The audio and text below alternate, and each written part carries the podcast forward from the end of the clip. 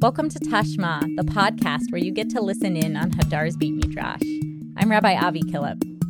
Each week this year, we will hear a Dvar Torah on the weekly Parsha from our Rosh Yeshiva, Rabbi Aviva Richman.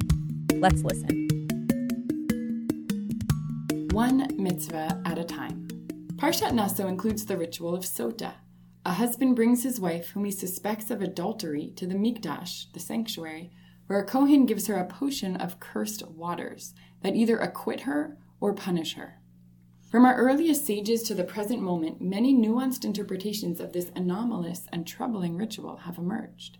In this Dvar Torah, we'll focus on one rabbinic principle that applies to the procedure of sota but has much wider implications for other rituals, and paves the way towards a theology of mitzvot embedded in honoring the dignity of each individual. The Talmud asks whether one sota ritual could be used for two suspected adulteresses at the same time. Why not save water and the divine name and have them both drink from one potion? In response, the Talmud raises a concern that we should not bundle mitzvot together. Ein osin mitzvot chavilot chavilot. And it brings a braita, an earlier teaching, to support this claim. We do not give two suspected adulteresses to drink like one. We do not purify two lepers as one. And the list goes on.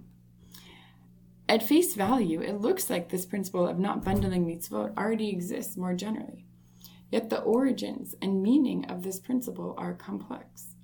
When we trace the development of this concept, we find that there are actually a number of different reasons to be concerned about an approach to mitzvot based in quote unquote efficiency. In its earliest form, it seems that the main concern about efficiency wasn't really about bundling mitzvot, but about bundling people. In an earlier version of the Braita quoted in the Talmud, it lists similar rituals that can be performed as two in one, but it does not have the framing language. We don't bundle mitzvot. The list suggests that there is a problem of combination with these specific cases where ritual interfaces with an individual at a particularly charged moment in their lives. The ritual means to achieve some kind of coming to terms for the individual, a reckoning with the accusation of adultery, diagnosis, or healing for a person with tzara'at, skin disease. Elders coming to terms with an unsolved murder in their precinct. The idea that one accomplishes two at once would entirely undermine how ritual works. The mitzvah is designed to bring a person's experience into full view, for the individual or community to sink into the complex feelings contained in this moment. To attempt two in one denies the intensity and the subjectivity of this experience, and instead leads to a sense of being in a factory assembly line of formulaic motions. From these origins that are really about not bundling people while performing a ritual for an individual, we see a shift towards the principle of not bundling mitzvot. To the list we find in the earlier sources, the Talmud adds the frame that the concern is about not bundling mitzvot, lefi mitzvot, chavilot, chavilot. Now the concept takes on a life of its own. And in other sources, we see that it is applied to mitzvot more broadly, including to mitzvot that have nothing to do with individual people, such as including two different concepts in one final phrase of a blessing. How does this leap work? If there is no longer an issue of honoring individuals in intense life moments, what is the problem with an efficient approach to mitzvot? Rashi explains that doing two mitzvot at once makes it look like you are trying to get the mitzvah over with, that each mitzvah is a burden one wants to shrug off. The idea of not bundling mitzvot reflects a theology of savoring rather than just bearing or tolerating It's mitzvot. We can use this frame to understand the end of our Parsha, Parshat Naso, where the Torah separately lists the sacrifices brought by each head of the 12 tribes, besides the Levites, for the dedication of the altar in the Mishkan. They all give the same gift. It would have been much more efficient to bundle this section rather than wasting words to list each gift separately but listing them separately reflects how God savors each and every gift. When we imagine the head of each tribe bringing a gift in the newly constructed Mishkan, it is a turning point after members of their tribe participated in the sin of the golden calf. There must be such a mix of guilt, relief, and homecoming in bringing these gifts forward. God meets each korban with a unique intention and focus, just as each person who brings a korban has a unique life circumstance and feelings from which the offering emerges. We can think of mitzvot as parallel to korbanot, not being bundled together, but representing unique acts of devotion and attention. Mitzvot are about taking advantage of an opportunity to express how much we savor being in relationship with God, not checking things off of a list as quickly as possible.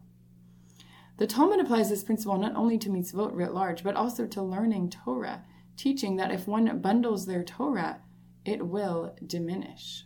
Rashi explains that this is someone who takes in new material but doesn't review it.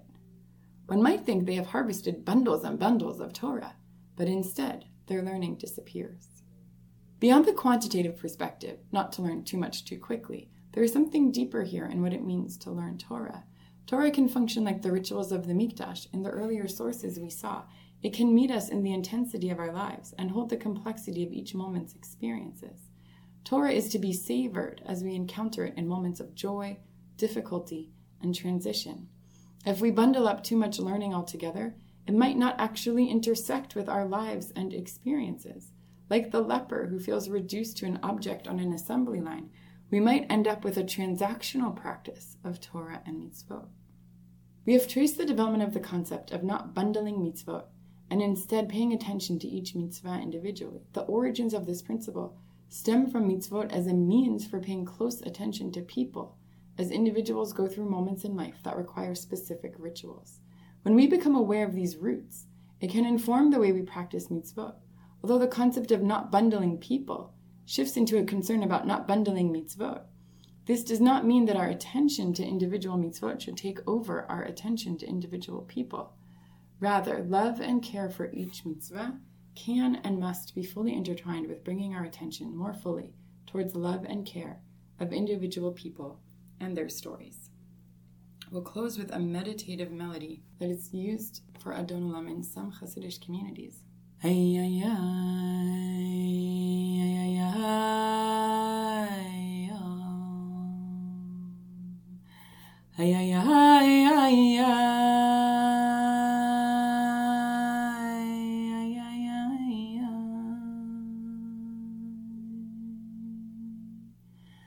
ay, ay, ay,